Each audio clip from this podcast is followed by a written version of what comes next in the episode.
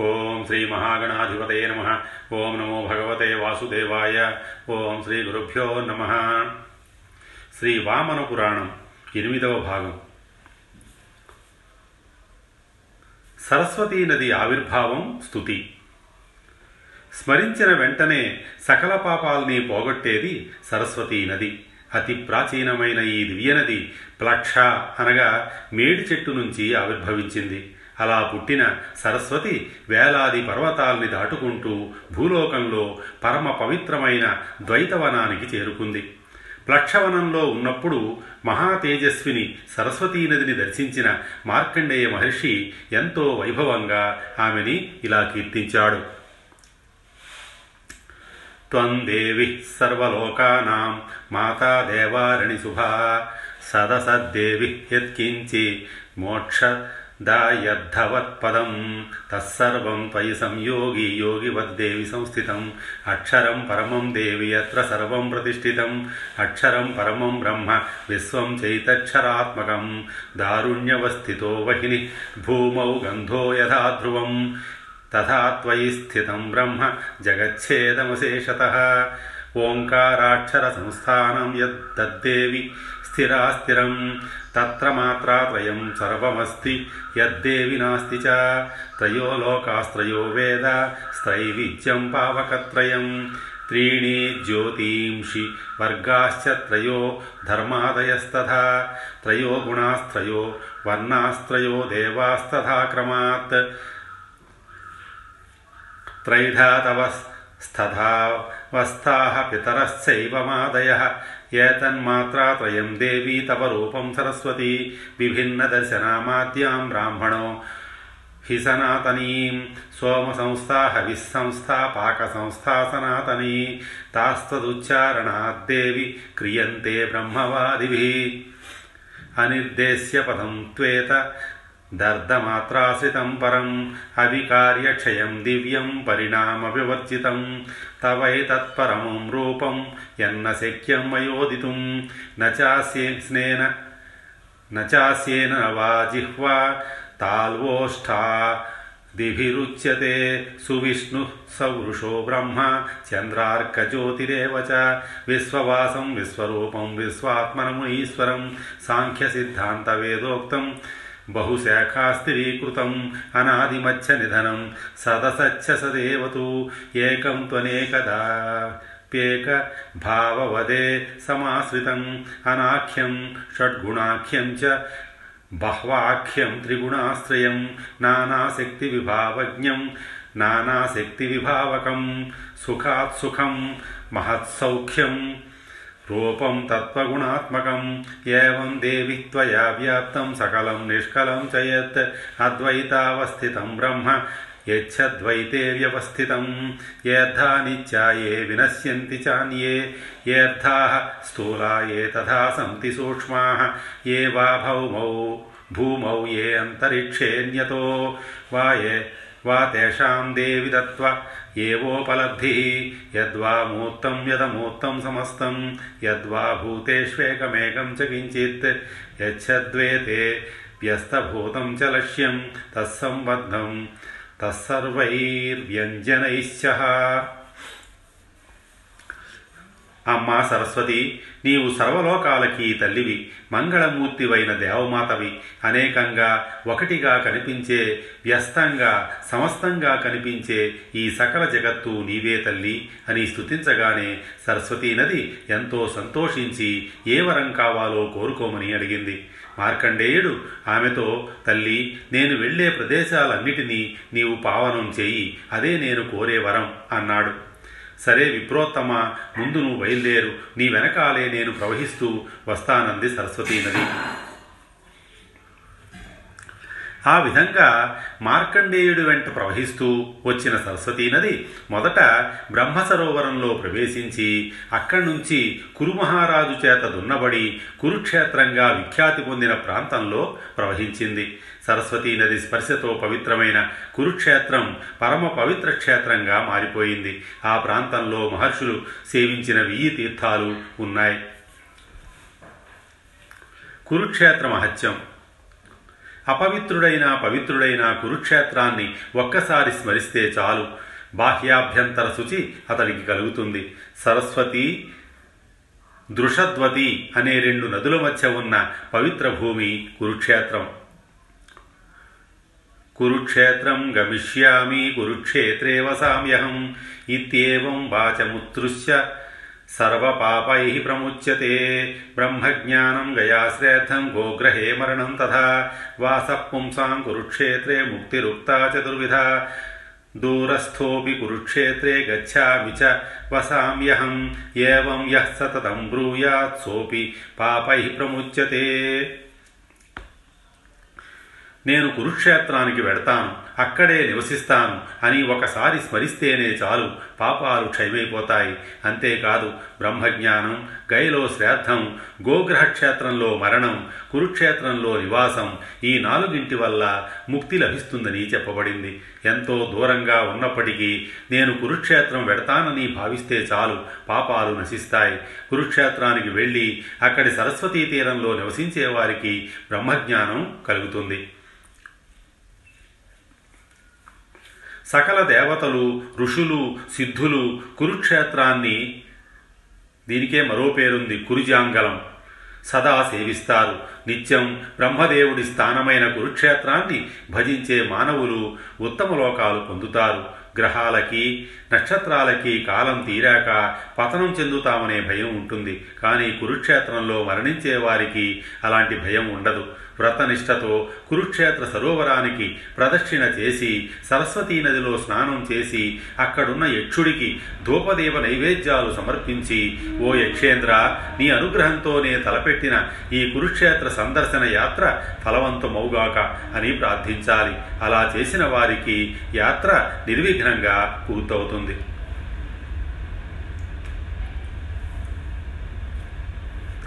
నారదుడు చేసిన హరిహర స్థుతి కురుక్షేత్ర ప్రాంతంలో ఉన్న బ్రహ్మతీర్థానికి సమీపంలో సరక క్షేత్రానికి తూర్పు దిశలో ముల్లోకాల్లో ప్రసిద్ధి చెందిన అన్యజన్మం అనే తీర్థం ఉంది. అందులో స్నానం చేస్తే సకల పాపాలు నశిస్తాయి. పూర్వం నృసింహావతారాన్ని ధరించిన శ్రీహరి హిరణ్యకశిపుణ్ణి వధించిన తరువాత సింహాల మీద మమకారంతో అదే రూపంలో ఇక్కడ ఉండిపోయాడు. అప్పుడు దేవగంధర్వులంతా కలిసి పరమేశ్వరుడి దగ్గరికి వెళ్ళి విష్ణుమూర్తి సింహరూపుడుగానే ఉన్నాడని ఆయన్ని తిరిగి సాధారణ రూపంలోకి తీసుకురమ్మని ప్రార్థించారు. అప్పుడు శివుడు సింహం కన్నా భీకరమైన శరభమనే మృగరూపాన్ని ధరించి నరసింహుడి ముందుకొచ్చాడు. నరసింహుడికి శరభశివుడికి మధ్య వెయ్యి దివ్య వర్షాలు యుద్ధం కొనసాగింది. అలా వాళ్ళిద్దరూ పరస్పరం పోరాడి పోరాడి చివరికి అక్కడున్న సరోవరంలో పడిపోయారు. అదే సమయానికి నారద మహర్షి అక్కడికి వచ్చాడు సరోవర తీరంలో ఒక చెట్టు కింద కూర్చుని ధ్యానం చేసుకున్నాడు. ఆయనకి శ్రీహరి ఎక్కడున్నాడో కనిపించింది. కళ్ళు తెరచి చూసేసరికి శ్రీహరి చతుర్భుజుడుగా శివుడు లింగాకారుడుగా కనిపించారు. ఒకేసారి హరిహరులిద్దరూ దర్శనమివ్వడంతో నారదుడి శరీరం పులకించిపోయింది. ఆ ఆనందోద్రేకంలో హరిహరులిద్దరినీ ఘనంగా ఇలా స్తుతించాడు. నమ శివాయ దేవాయ. విష్ణవే ప్రభ విష్ణవే. హరయే చ ఉమాభర్త్రే స్థితికాలభృతే నమ. హరాయ బహురూపాయ. విశ్వరూపాయ విష్ణవే. త్రయంబకాయ సుసిద్ధాయ. కృష్ణాయ జ్ఞానహేతవే. ధన్యోహం సుకృతి నిత్యం. యదృష్టౌ పురుషోత్తమౌ. మమాశ్రమమిదం పుణ్యం. యువాభ్యాం విమలీకృతం. ఆద్య ప్రభృతి త్రైలోక్యే. అన్యజన్మేతి విశ్రుతం. య ఇహాగత్య స్నాత్వా చ పితॄన్ సంతర్పయిష్యతి తస్య శ్రద్ధాన్వితస్యేహ జ్ఞానమైంద్రం భవిష్యతి అశ్వత్ అశ్వత్థస్య తు యన్మూలం సదా తత్ర వసామ్యహం అశ్వత్థవందనం కృత్వా యమం రౌద్రం న పశ్యతి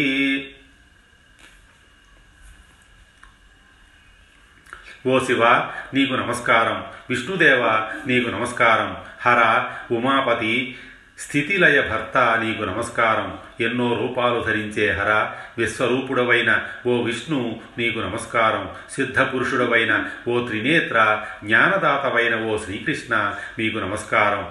ఈనాడు నేనెంతో ధన్యుడనయ్యాను. పరమ పురుషోత్తములైన మీ ఇద్దరిని ఒకే సమయంలో దర్శించగలిగాను. మీ ఇద్దరి వల్ల పవిత్రమైన ఈ ప్రదేశంలో స్నానం చేసి పితృదేవతలకి తర్పణాలు చేసిన వాడికి మహేంద్ర జ్ఞానం కలుగుతుంది అని నారదుడు కీర్తించాడు. అన్యజన్మం అనే ఈ తీర్థాన్ని దర్శించి అక్కడున్న అశ్వత్థ వృక్షానికి నమస్కరించిన వారు యమలోకానికి వెళ్ళరు దానికి సమీపంలోనే పౌండరీకం అని మరో తీర్థం ఉంది. దానిలో దానిలో స్నానం చేసిన వారికి పౌండరీక యాగ ఫలం లభిస్తుంది. వశిష్ఠ విశ్వామిత్రులు సరస్వతీ నది. విశ్వామిత్రుడు రాజర్షి వశిష్ఠుడు బ్రహ్మర్షి. వీరిద్దరికీ ఎప్పటి నుంచో వైరం.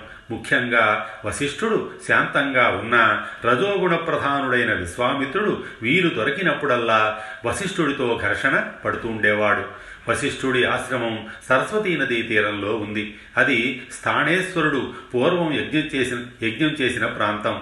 అక్కడ వశిష్ఠుడు సరస్వతీదేవిని ఒక లింగాకారంగా మలిచి ప్రతిష్ఠించాడు. ఆ సమీపంలోనే ఆయన కఠోరమైన తపస్సు చేయటం ప్రారంభించాడు. ఈ విషయం విశ్వామిత్రుడికి తెలిసింది. ఇదే తగిన సమయం. వశిష్ఠుణ్ణి ఎలాగైనా తుదముట్టం తుదముట్టించాలనుకున్నాడు. వెంటనే సరస్వతీ నదిని పిలిచి వెంటనే వశిష్ఠుణ్ణి నా దగ్గరికి తీసుకురా అని ఆజ్ఞాపించాడు. ఉత్తమురాలైన సరస్వతీ నది విశ్వామిత్రుడి ఆజ్ఞ విని ఎంతో బాధపడింది. మహాతపస్వి అయిన వశిష్ఠుణ్ణి తీసుకెడితే విశ్వామిత్రుడు ఆయన్ని వధిస్తాడు. ఇప్పుడెలా? నేనేం చెయ్యాలి? ఆ పని చేయడానికి నా మనసు ఒప్పుకోవటం లేదు. ఇదెంతో పాపకార్యం. ఒకవేళ నేను ఆయన్ని తీసుకురానంటే నన్ను శపిస్తాడు. ఇలా పరిపరి విధాలుగా చింతిస్తూ నెమ్మదిగా వశిష్ఠుణ్ణి సమీపించి ఈ విషయాన్ని నివేదించింది. సరస్వతి సరస్వతీ నది ధర్మ సంకటాన్ని గమనించిన వశిష్ఠుడు ఆమెని బాధపడవద్దని సముదాయించి తనని తీసుకెళ్ళమన్నాడు. గుండె దిటవు చేసుకున్న సరస్వతీ నది ఆయన్ని తన ప్రవాహంతో విశ్వామిత్రుడి దగ్గరికి తీసుకెళ్ళడానికి ఉద్యుక్తురాలైంది. సరస్వతి ప్రవాహంతో పాటు కొట్టుకుపోతున్న వశిష్ఠుడు ఆ నదీమ తల్లిని ఇలా కీర్తించాడు. వశిష్ఠుడు చేసిన సరస్వతీ స్థుతి నచకూలాపహారేణ मित्रावरुणयोः सुतः ऊह्यमानस्य तुष्टाव तदा देवीं सरस्वतीं, पितामहस्य सरसः प्रवृत्तासि सरस्वती, व्याप्तं त्वया जगत्सर्व, तवैवाम्भोभिरुत्तमैः त्वमेवाकाशका, त्वमेवाकाशगा देवी मेघे सृजसे पयः, सरा व्रस्त्वापस्त्वमेवेति, त्वत्तो वय महीमहे। పుష్టిర్ధృతిస్తథా కీర్తి సిద్ధిక్షమా తథా స్వధా స్వాహా తథా వాణి తవాయత్తమిదం జగత్ త్వమేవ సర్వభూతేషు వాణీ రూపేణ సంస్థిత ఏం సరస్వతీతేన స్తుత భగవతీ తథా బ్రహ్మ సరోవరం నుంచి ఆవిర్భవించిన పావని ఓ సరస్వతి నీ పవిత్ర జలాలతో ఈ జగత్తునంతా ముంచెత్తావు. నీవే ఆకాశదేశంలో ప్రవహించి మేఘాలకి నీరు ప్రసాదిస్తున్నావు. ఈ సృష్టిలో ఉన్న జలాలన్నీ నీ స్వరూపమే. పుష్టి కీర్తి సిద్ధి కాంతి క్షమాగుణం స్వాహ స్వధ వాణి వంటి వాటితో కూడిన ఈ ప్రపంచానికి నీవే ఆధారం. అన్ని రకాల జీవరాశుల్లో వాక్రూపంలో నీవే కొలువై ఉన్నావు. అలాంటి పావన రూపిణివైన నీకు నమస్కారం.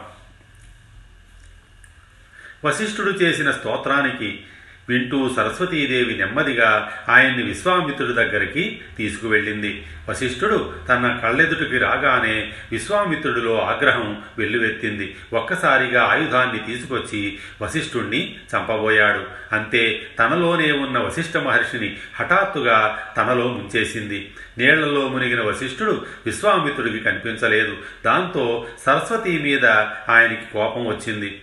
తనని మోసం చేసినందుకు ఆమెనిలా శపించాడు. ఓ సరస్వతి నన్నీ విధంగా వంచినందుకు ప్రతిఫలంగా నేటి నుంచి నీవు నీటికి బదులు రక్తంతో ప్రవహిస్తూ రాక్షసుల చేత సేవించబడుతూ ఉందువుగాక అని అన్నాడు. విశ్వామిత్రుడి శాప ఫలితంగా సరస్వతీ నది ఆనాటి నుంచి ఒక సంవత్సరం పాటు రక్తంతో ప్రవహిస్తూ కాలం గడిపింది. పరమ పవిత్రమైన సరస్వతీ నది అలా రక్తంతో నిండి ప్రవహిస్తుంటే దేవతలంతా చూడలేక ఎంతో దుఃఖించారు. రాక్షసులు పిశాచాలు భూతాలు ఆ నదిలో ఉన్న రక్తాన్ని తాగుతూ ఆనందంతో చిందులు వేస్తూ వికటాటహాసాలు చేస్తూ స్వర్గాన్ని జయించినట్లుగా భావించసాగారు. కొన్నాళ్ళు అలా గడిచాక కొందరు సిద్ధులు మహర్షులు యాత్రార్థం బయలుదేరి హిమాలయాల నుంచి సరస్వతీ నదీ తీరానికి వచ్చారు. రక్తంతో నిండి రాక్షసుల చేత త్రాగబడుతున్న సరస్వతిని చూసి బాధపడ్డారు.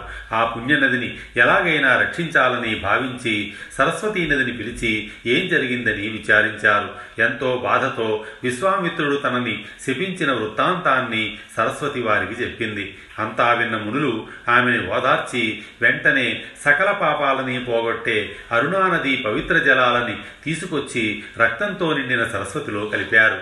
ఆ నీటి ప్రభావంతో అప్పటిదాకా రక్తంతో నిండిన సరస్వతీ నది ఆశ్చర్యకరంగా ఒక్కసారిగా మంచినీటితో నిండిపోయింది.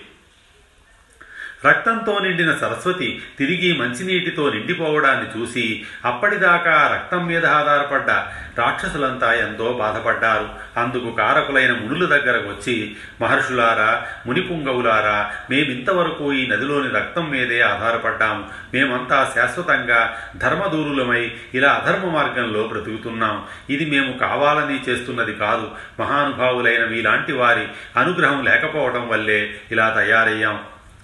బ్రాహ్మణుల్ని అకారణంగా ద్వేషించిన వైశ్య శూద్ర క్షత్రియులందరూ బ్రహ్మరాక్షసులై పుడతారు. పాపిష్టి స్త్రీలతో సంగమించడం వల్ల మా జాతి రోజురోజుకి పెరిగిపోతోంది. దయచేసి మాకు ఈ దుస్థితి నుంచి విముక్తి కలిగించండి. తమలాంటి తపోధనులు ఏదైనా చేయగల సమర్థులు. ఇప్పటిదాకా మేమెన్నో పాపాలు చేశాం. ఇక మాకు విముక్తి కల్పించండి. మీరే మాకు దిక్కు అని దీనంగా ప్రార్థించారు. పరివర్తన చెందిన హృదయాలతో రాక్షసులు ఆ విధంగా ప్రార్థించేసరికి మహర్షుల హృదయాలు కరిగిపోయాయి. వారంతా పరస్పరం తమలో తాము ఆలోచించుకొని రాక్షసుల్ని ఎలాగైనా ఉద్ధరించాలనుకున్నారు. వెంటనే అక్కడికి అరుణానదిని రప్పించి సరస్వతీ నదితో సంగమించేలా చేశారు. దానితో ఆ ప్రాంతంలో పరమ పవిత్రమైన అరుణ సరస్వతీ సంగమ తీర్థం ఏర్పడింది. జగత్ప్రసిద్ధమైన ఆ దివ్యతీర్థంలో స్నానం చేసి ఉపవాస దీక్షతో అక్కడే మూడు రాత్రులు గడిపిన వారికి సకల పాపాలు నశిస్తాయి. ఘోరమైన కలియుగంలో పాపాల బారిన పడ్డ మానవులు ఈ సంగమ తీర్థంలో స్నానం చేస్తే ముక్తిని పొందవచ్చు అని ఈ దివ్యతీర్థ మహత్యాన్ని గురించి లోకానికి తెలియజేశారు ఆ మహర్షులు. మహర్షుల వాక్యాలు విని ఎంతో ఆనందంతో ఆ అరుణ సరస్వతి సంగమంలో పవిత్ర స్నానాలు ఆచరించిన రాక్షసులు తమ పాపాలు పోగొట్టుకొని దివ్య శరీరాలతో ఉత్తమ లోకాల్ని చేరుకున్నారు. వేణుడి చరిత్ర. పూర్వం మహాప్రళయం సంభవించినప్పుడు ఈ స్థావర జంగమాత్మకమైన ప్రపంచమంతా నశించిపోయింది. అప్పుడు అనంత సముద్రం మీద శయనించిన శ్రీహరి ఒక్కడే మిగిలాడు. ఆదిపురుషుడైన ఆయన నాభి నుంచి ఒక అందమైన కమలం ఆవిర్భవించింది. ఆ కమలం నుంచి సకలలోక పితామహుడైన చతుర్ముఖ బ్రహ్మ జన్మించాడు. ఆ బ్రహ్మ నుంచి మరీచ్యాది మహర్షులు మానసపుత్రులుగా జన్మించగా మరీచి నుంచి కశ్యపుడు ఆ కశ్యపుడికి సూర్యుడు పుత్రులుగా జన్మించారు.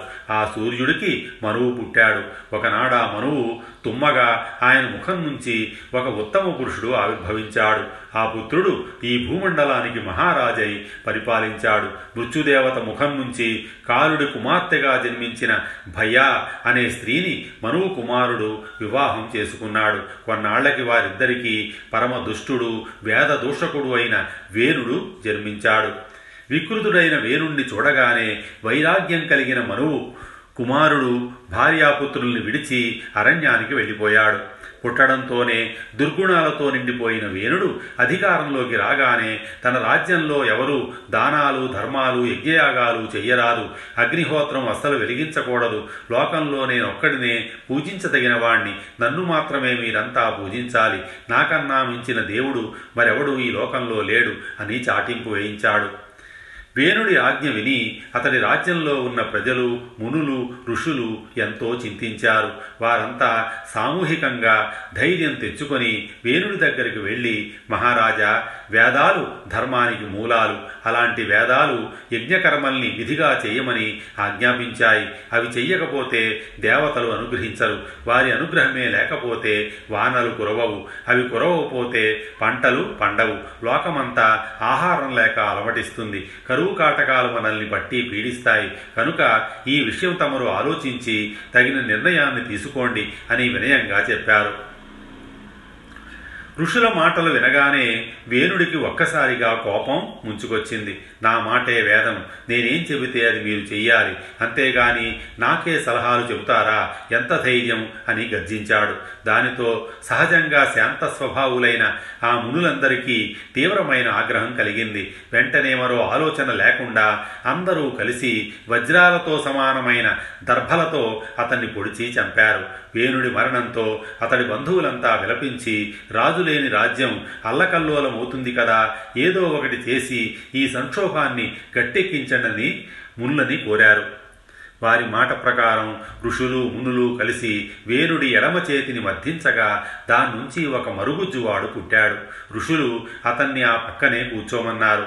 కొద్దిసేపటికి ఆ మరుగుజ్జు నుంచి వేణుడి పాపఫలంగా నిషాదులనేవారు పుట్టుకొచ్చారు. ఋషులు తిరిగి వేణుడి కుడి చేతిని మర్దించారు దాని నుంచి పెద్ద తాటి చెట్టు పొడవుతో దివ్య లక్షణాలున్న ఒక మహాపురుషుడు ఆవిర్భవించాడు. ఆ మహాపురుషుడి చేతిలో ధనుర్బాణ శంఖచక్రాది రేఖలున్నాయి. అతడి శుభలక్షణాల్ని చూసి ఇంద్రాది దేవతలంతా అతన్ని పాలకుడు పాలకుడుగా అభిషేకించారు. ధర్మాత్ముడైన ఆ మహాపురుషుడు తన పాలనతో అందర్నీ ఆనందపరచి మహారాజు అనే పదానికి గౌరవం చేకూర్చాడు. ఒకనాడు ఆ మహాపురుషుడు ఇలా ఆలోచించాడు. నా తండ్రి ఎన్నో అధర్మ కార్యాలు చేశాడు. వేదాల్ని నిందించాడు. యజ్ఞాన్ని నిరసించాడు. ఎన్ని చేసినా ఆయన నా తండ్రి. అలాంటి తండ్రికి ఉత్తమ గతులు ఎలా కలుగుతాయి? ఏం చేస్తే కలుగుతాయి? ప్రస్తుతం ఆయన ఎక్కడ జన్మించాడు? అని చింతించాడు. అదే సమయంలో త్రిలోక సంచారి నారదుడు అక్కడికి విచ్చేశాడు. రాజు ఆయనకి తగిన స్వాగత సత్కారాలు జరిపి ఉన్నతాసనం మీద కూర్చోబెట్టి మహర్షి తమరు త్రికాలజ్ఞులు నా తండ్రి వేణుడు దుర్మార్గుడు అధర్మవర్తనుడు ఎలాంటి వేదవిహిత కర్మలు చేయకుండానే దుర్మరణం చెందాడు. ప్రస్తుతం ఆయన ఏ జన్మ ఎత్తాడు ఎక్కడున్నాడు దయచేసి నాకు చెప్పండి అని ప్రార్థించాడు. త్రికాలజ్ఞుడైన నారద మహర్షి ఒక క్షణం కళ్ళు మూసుకొని అంతా గ్రహించి మహారాజా నీ తండ్రి తాను చేసిన పాపాల ఫలితంగా క్షయ కుష్ఠురోగ పీడితుడై మ్లేచ్చులలో జన్మించాడు అని చెప్పాడు. ఆ మాటలు వినగానే మహారాజుకు దుఃఖం వచ్చింది. తన తండ్రిని ఎలాగైనా తరింపచేయాలనుకున్నాడు. వెంటనే నారదుడి పాదాల మీద పడి మునీశ్వర తమరే కరుణించాలి. నా తండ్రికి ఉత్తమ గతులు కలగాలంటే నేనేం చేయాలి? దయచేసి తగిన మార్గాన్ని చూపించండి అని వేడుకున్నాడు. అప్పుడు నారదుడు మహారాజా నీ తండ్రిని తీసుకొచ్చి పవిత్ర తీర్థాల జలాలతో స్నానం చేయించు. ముఖ్యంగా సన్నిహిత సరోవరం దగ్గరలో పరమ పవిత్రమైన స్థాణు తీర్థం ఉంది. దానిలో స్నానం తప్పకుండా చేయించు. నీ కోరిక నెరవేరుతుంది అని ఆశీర్వదించి వెళ్ళిపోయాడు. పోయాడు. నారద మహర్షి మాటలు వినగానే మహారాజుకి ఆనందం కలిగింది. తన రాజ్యాన్ని మంత్రులకి అప్పగించి సరాసరి ఉత్తర కురు భూముల్లో మ్లేచ్ఛుడిగా జన్మించి కుష్టు క్షయ వ్యాధులతో బాధపడుతున్న తన తండ్రి దగ్గరికి వెళ్ళాడు. ఆయన ఇలాంటి స్థితిలో చూసేసరికి మహారాజుకు దుఃఖం ముంచుకొచ్చింది. అక్కడున్న మ్లేచ్చులతో అయ్యా ఈయన పూర్వజన్మలో నా తండ్రి మీరు అనుమతిస్తే ఈయన్ని నాతో పాటు తీసుకువెళ్ళి రోగ విముక్తుణ్ణి చేసుకుంటానని చెప్పి ఒక పల్లకి ఎక్కించి దగ్గరలో ఉన్న కురుక్షేత్రంలోని స్థాణు తీర్థానికి తీసుకెళ్ళాడు. అప్పటికి సరిగ్గా మధ్యాహ్న సమయం అయింది మహారాజు వేణుణ్ణి ఆ స్థాణు తీర్థంలో స్నానం చేయించబోయాడు. అదే సమయంలో ఆకాశం నుంచి వాయుదేవుడు అక్కడికి వచ్చి వత్స తొందరపడవద్దు. ఈ తీర్థం పవిత్రమైనది. దీన్ని అపవిత్రం చెయ్యకు ఇతన్ని ఘోరమైన పాతకాలు చుట్టుకున్నాయి. అసలు వేదనింద అనే పాపానికి ప్రాయశ్చిత్తమే లేదు. అలాంటి పాపం చేసిన దుష్టుడు నీ తండ్రి. మరి ఇలాంటి మహాపాపి ఈ పుణ్యతీర్థంలో స్నానం చేస్తే ఈ తీర్థం పవిత్రత నశించిపోదు. ఆలోచించు దీనివల్ల మానవులందరికీ ఎంత నష్టం అని పలికాడు. వాయువు వచనాలు వినగానే మహారాజుకి తిరిగి దుఃఖం ముంచుకొచ్చింది. కొద్దిసేపటికి తమాయించుకొని వాయుదేవుడితో స్వామి మరి నా తండ్రి తరించాలంటే ఏం చెయ్యాలి? తమరే చెప్పండి. ఆయన్ని తరింపజేయడం నా బాధ్యత అని వినయంగా అడిగాడు. అప్పుడు వాయువు మహారాజా ముందుగా నీ తండ్రిని ఇక్కడున్న ఒక్కొక్క తీ దివ్య తీర్థంలో వరుసగా స్నానం చేయించాలి. ముందుగా ఓజస తీర్థం నుంచి సరస్వతీ నదికి అవతలున్న చులుక తీర్థం దాకా అన్ని తీర్థాల్లో స్నానం చేయించు. అయితే నీ తండ్రిని సరాసరి తీర్థంలోకి తీసుకెళ్ళకు. అలా దిగితే ఇతడు పవిత్రుడు కాలేడు. అతడి బదులు నీవే ఆ తీర్థాలన్నిటిలో మునిగి నీ తండ్రి ఆరోగ్యాన్ని సంకల్పించి ఆ తీర్థ జలాల్ని అతడి మీద చల్లితే పవిత్రుడవుతాడు. ఈ విషయం గుర్తుంచుకో అని చెప్పి వెళ్ళిపోయాడు వాయువు. వాయుదేవుడు చెప్పిన మాట ప్రకారం రాజు తన తండ్రి వేణుడికి ఒక కుటీరాన్ని నిర్మించి అందులో ఆయన్ని ఉంచాడు. తాను స్వయంగా ప్రతిరోజు అక్కడున్న తీర్థాలలో తండ్రి ముక్తిని కోరుతూ స్నానం చేసి ఆ జలాల్ని తీసుకువచ్చి తండ్రి మీద ప్రోక్షించడం ప్రారంభించాడు. ఇదిలా జరుగుతుండగా ఒకనాడు అక్కడికి ఒక కుక్క వచ్చింది. ఆ శునకం పూర్వజన్మలో స్థాణుతీర్థంలో నిర్మించిన ఆలయానికి ధర్మాధికారిగా ఉండేవాడు. మొదట్లో ఆలయానికి స్వామివారి సేవలకి సంబంధించిన పనుల్లో ధర్మబద్ధంగానే ఉన్నప్పటికీ కాలక్రమంలో లోభించి దైవద్రవ్యాన్ని అపహరించడం మొదలుపెట్టాడు. కాలం తీరి ఆ ధర్మాధికారి యమలోకానికి వెళ్ళగా దైవద్రోహం చేసిన కారణంగా అతన్ని కుక్కగా జన్మించమని భూలోకానికి పంపేశాడు. అలా భూలోకంలో జన్మించిన కుక్క సౌగంధిక వనంలో సహచర కుక్కలతో కలిసి సంచరించేది. కొన్నాళ్ళకి అక్కడొక ఆడకుక్క ద్వారా అవమానించబడి ఆ వనాన్ని విడిచిపెట్టి సన్నిహిత సరోవర ప్రాంతానికి వచ్చింది. దానికి బాగా దాహం వేయగా సమీపంలో ఉన్న స్థాణేశ్వర తీర్థంలో మునిగి దాహాన్ని శరీరతాపాన్ని తీర్చుకుంది. సకల పాపహరమైన ఆ స్థాణు తీర్థంలో స్నానం చేసేసరికి ఆ కుక్క చేసిన పాపాలన్నీ నశించాయి. స్నానం చేసి బయటికి వచ్చిన కుక్కకి ఆకలి వేసింది. ఎదురుగా వేణుడు నివసిస్తున్న కుటీరం దానికి కనిపించింది. అందులో ఏదైనా ఆహారం దొరుకుతుందేమో అని లోపలికి ప్రవేశించింది. వ్యాధి పీడితుడై మంచం మీదున్న వేణుడు కుక్కని చూసి భయపడ్డాడు. సమయానికి తన పుత్రుడు అక్కడ లేడు. స్నానం కోసం తీర్థానికి వెళ్ళాడు. కుక్కని అదిలిద్దామంటే ఒంట్లో శక్తి లేదు. ఇప్పుడు ఏం చెయ్యాలి? ఆ కుక్క తనని గాయపరుస్తుందేమో అని ఆలోచిస్తున్నాడు. అంతలో ఆ కుక్క స్నానం చేసిన తన వంటిని ఒక్కసారి గట్టిగా విదిలించింది. దాని శరీరం మీద నుంచి ఎగిరిన నీళ్ళు మంచం మీదున్న వేణుడి మీద పడ్డాయి. ఏం జరుగుతుందోనని వేణుడు ఒక్కసారిగా భయపడ్డాడు. నెమ్మది నెమ్మదిగా శక్తినంతా కూడదీసుకొని పైకి లేచాడు. కుక్క బారి నుంచి ఎలాగైనా తప్పించుకోవాలని బయటికి పరిగెత్తి దగ్గరలో ఉన్న స్థాణు తీర్థంలోకి కాలిజారి పడిపోయాడు. అంతే కొద్ది క్షణాల్లో పరమ పవిత్రం సకల పాపనాశకరమైన స్థాణుతీర్థ జలాలు అతన్ని తాకాయి. వెంటనే అతడుకున్న కుష్టు క్షయవ్యాధులు సమూలంగా మాయమయ్యాయి. వెంటనే అతడికి దివ్య శరీరం ప్రాప్తించింది. వేణుడు ఆనందోద్రేకంతో తనకి పాప విముక్తి ప్రసాదించిన స్థాణేశ్వరుణ్ణి మధురమైన వాక్యాలతో మహాదివ్యంగా ఇలా కీర్తించాడు. స్వస్తి శ్రీ ఉమామహేశ్వర పరబ్రహ్మార్పణమస్తు